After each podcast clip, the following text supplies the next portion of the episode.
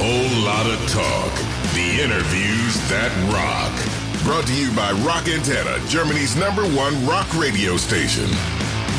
Hey everyone out there, uh, this is James LaBrie from Dream Theater, and it's my pleasure to be hanging out with you today. Hi, hi, It's so nice to hear you. Oh, thank you, thank you. How has your day been so far? Um, okay. I mean, it's just it's only uh, just after nine o'clock, so 9 a.m. in the Uh, morning. pretty good. Yeah, I mean, uh, well, I'll get up in the morning and then do a bit of a workout, and then and then get on with my day.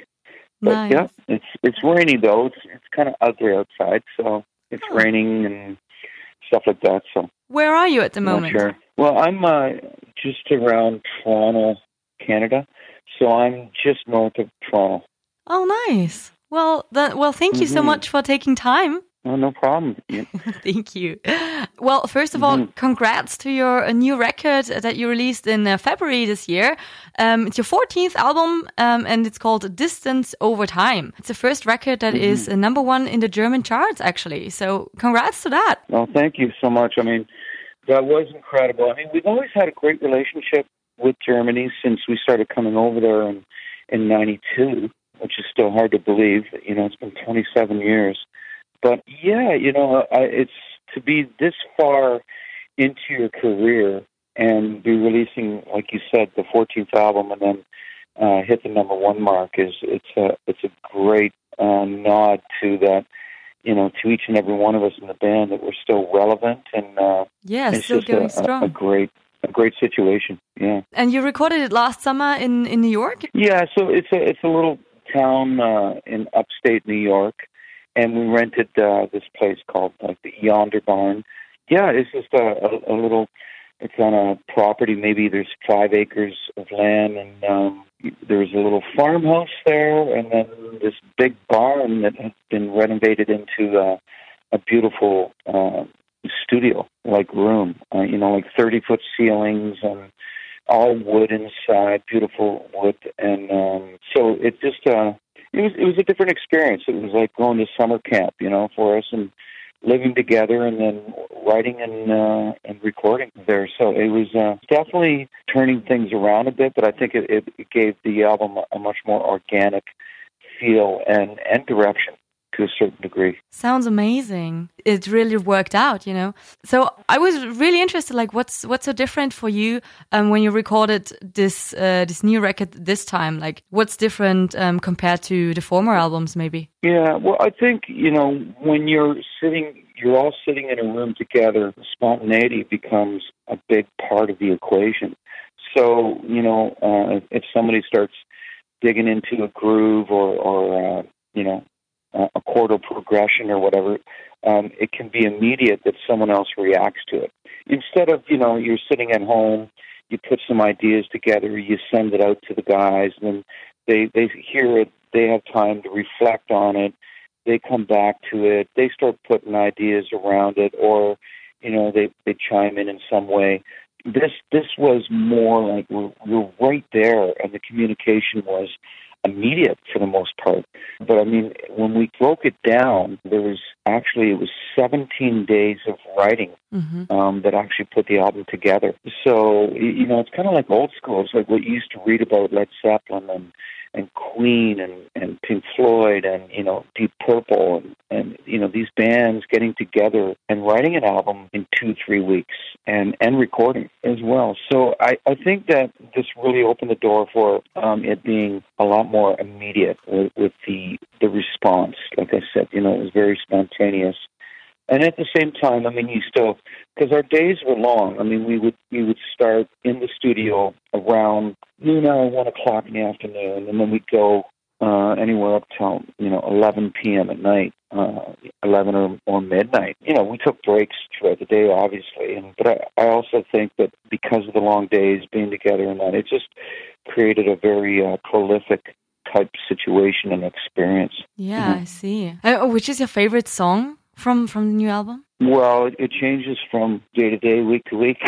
Yeah. Well, yeah. right now, I, you know, I, I would say right now, Signal to Noise is probably right now my favorite. Um, if you'd asked me last week, it probably would have been at Wits End. Mm-hmm. Um, and why? But yeah, no, Signal to Noise. I, I, you know, I was just, um, and it's not like I'm listening to the album a lot. I mean, obviously, you know, when you when you're playing these songs out live, and when you're you're playing anything that's Dream Theater um, I've always said, you know, really the last thing you're listening to is your own band. Um, you, you're listening to other music, or you're not listening to anything at all. You're just chilling out. But yeah, at this point, Signal to Noise, which you know was really cool. Like there's a there's an interesting story there. Okay.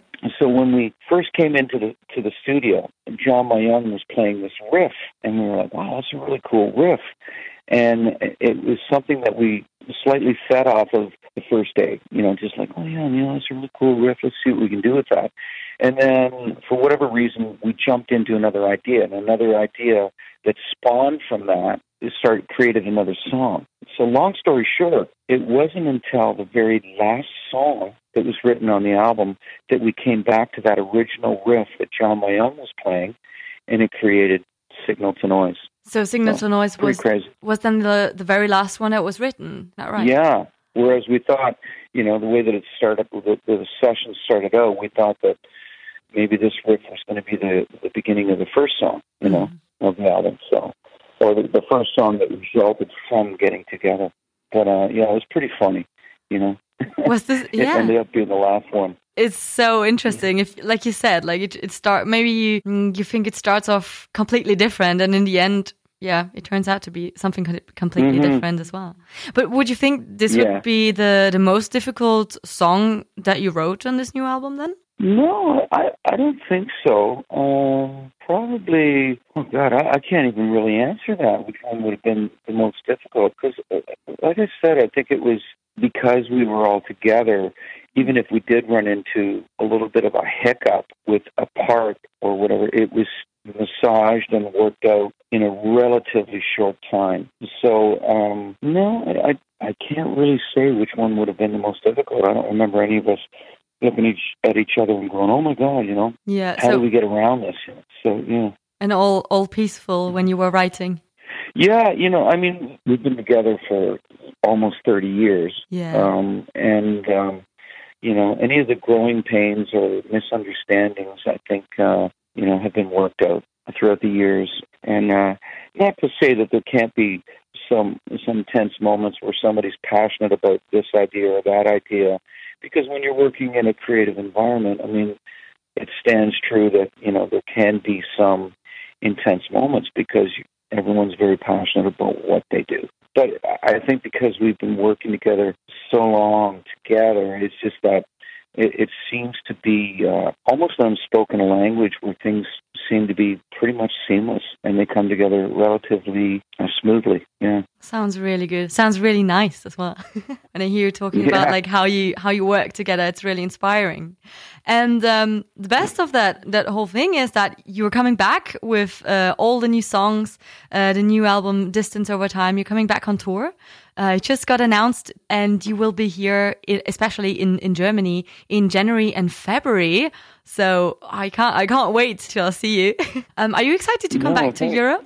Yeah, absolutely. I mean, Europe has been amazing for us. I keep talking about all these years that have gone by, but you know, when we first came to Europe, actually Germany was a huge, huge reception for us uh, when we first got over there and um, you know it, it was all new to us. We had never been over, so um, it was it was quite exciting.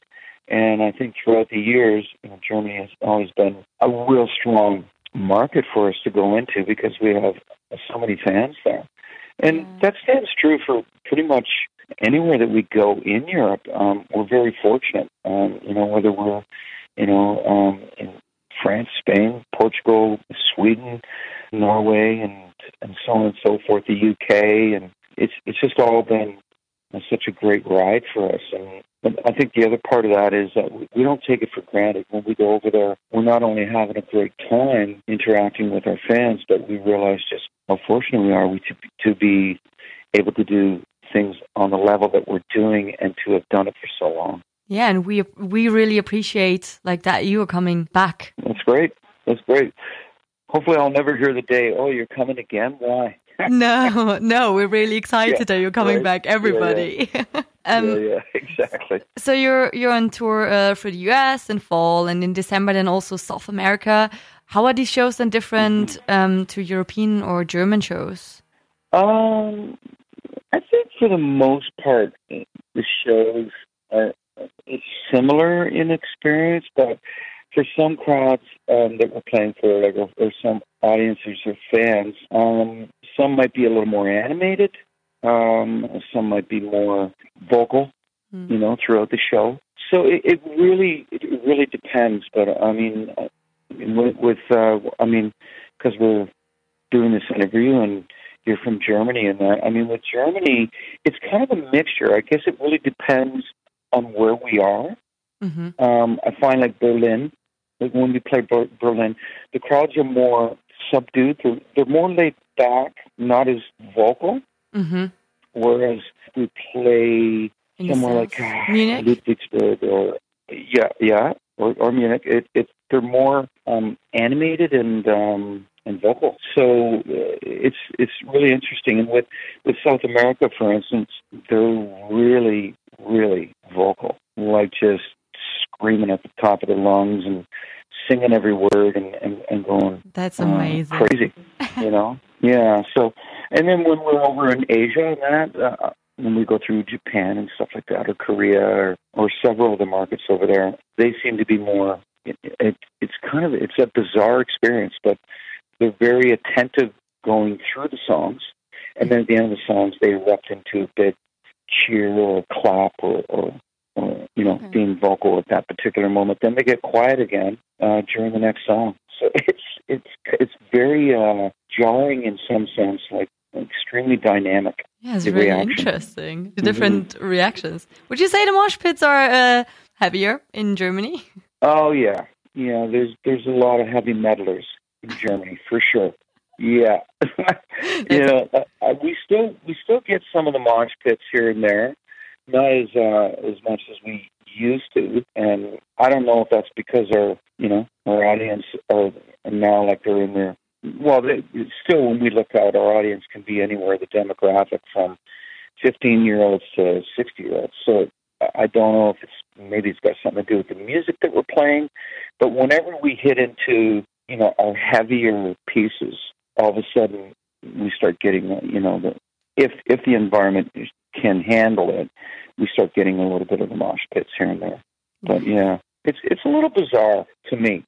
You know, Yeah. I mean, I'm up on stage and, and you know I'm singing and I'm looking out and these these people are crashing into one another and knocking the shit out of each other to a certain degree, and it's just to me it's like uh, I'm glad I'm up here and not down there. You know, you're not you're not joining the mosh pit in, on the next tour.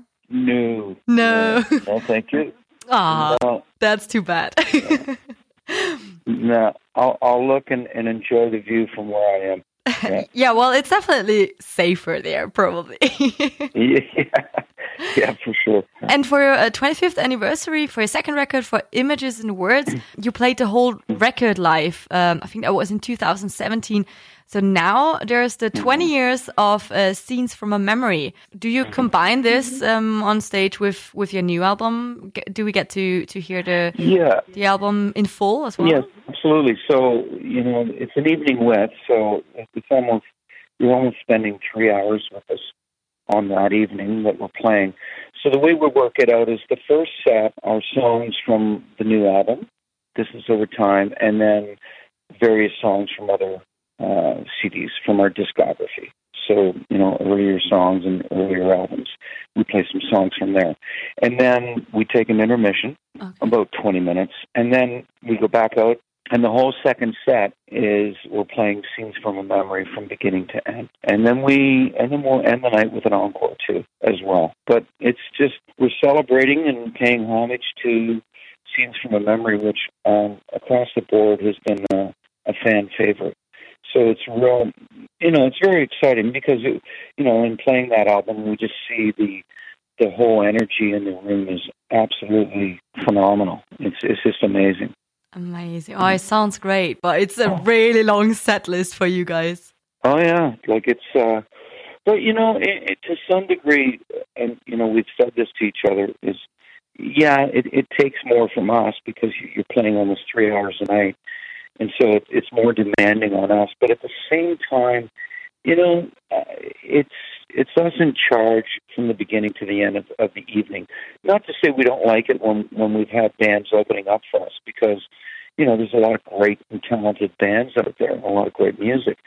But I think you know, um, not only is the band a more sweet spot when we're it's an evening with because it's us playing for good amount of time, but I think it's also the way that our fans, for the most part, want to see us.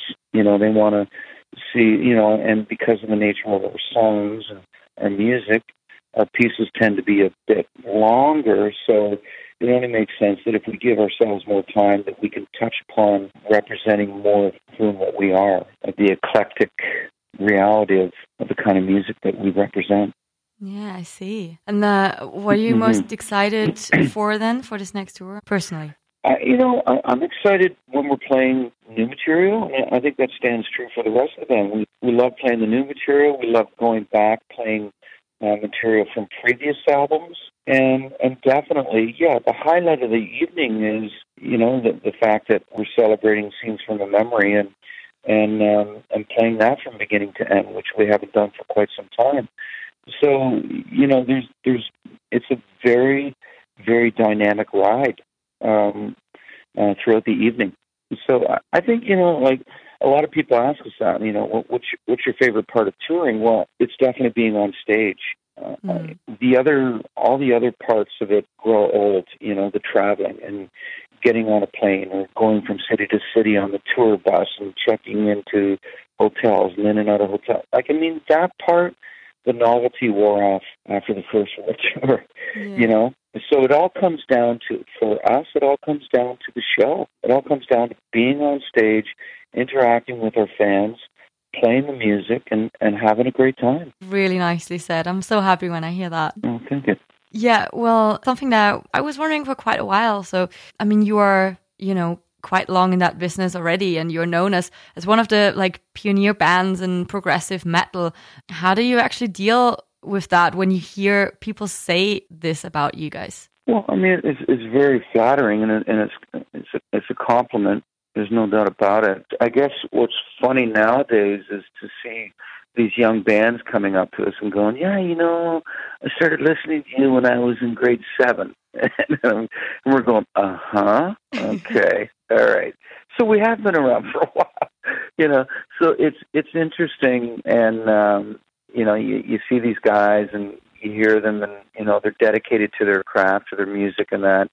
But the fact that they started listening to us, you know, uh, quite some time ago, you know, and they and they show it by saying how old they were or what grade they were in and that that that's interesting that to us you know because i remember when we first started out you know and we'd be going out and um touring with let's say you know uh, plant and page and we were out with them uh, on tour you know going up and talking to them and telling them you know how much of an influence they were or when we were out with deep purple or mm. yes and saying the same thing you know, it's kind of like all all of a sudden the tables have turned and we're the ones being told by the young bands, you know, like what influence we've had on them. So it, it's it's interesting. It's very interesting in that in that respect. It's really cool. Um, are there any mm-hmm. any bands, any personal recommendation that you say, oh, actually, these young guys, they are going to be huge, like your personal favorite? Well, I mean, you know, I've always loved uh, Periphery and uh, Animal and Me, and then um, you bring them on tour maybe someday. Someday. Well, In Flames, you know, In Flames, I've always been into. Yeah. And um, their latest album was amazing, and um, or is amazing, I should say. I'm sure they're touring. Actually, we did a couple shows with them on when we were out on the festival tour this summer, which was a great time. Yeah. Amazing. Thank you so much. Well, yeah. Okay, then you're welcome. Thank you. Have an amazing day, and uh, yeah, see you soon. See you in February. okay. Absolutely. Thank you very much. Thank you. Whole lot of talk. The interviews that rock. Subscribe to our channel for more rockin' podcasts.